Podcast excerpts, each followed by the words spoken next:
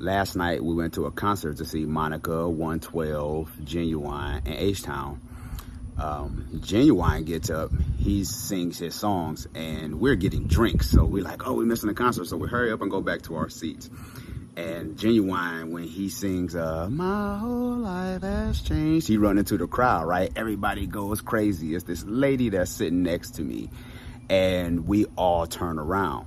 But she got this big old booty. So as I turn around, she hits my drink because I got my drink in my hand. I lose almost $8 of my drink. I ain't gonna tell you how much I paid for it, but I was so pissed because my whole life has changed when she turned around and hit my cup. So I was pissed. So moral of the story is, little booties matter. If you at a concert, sit next to somebody with a little booty.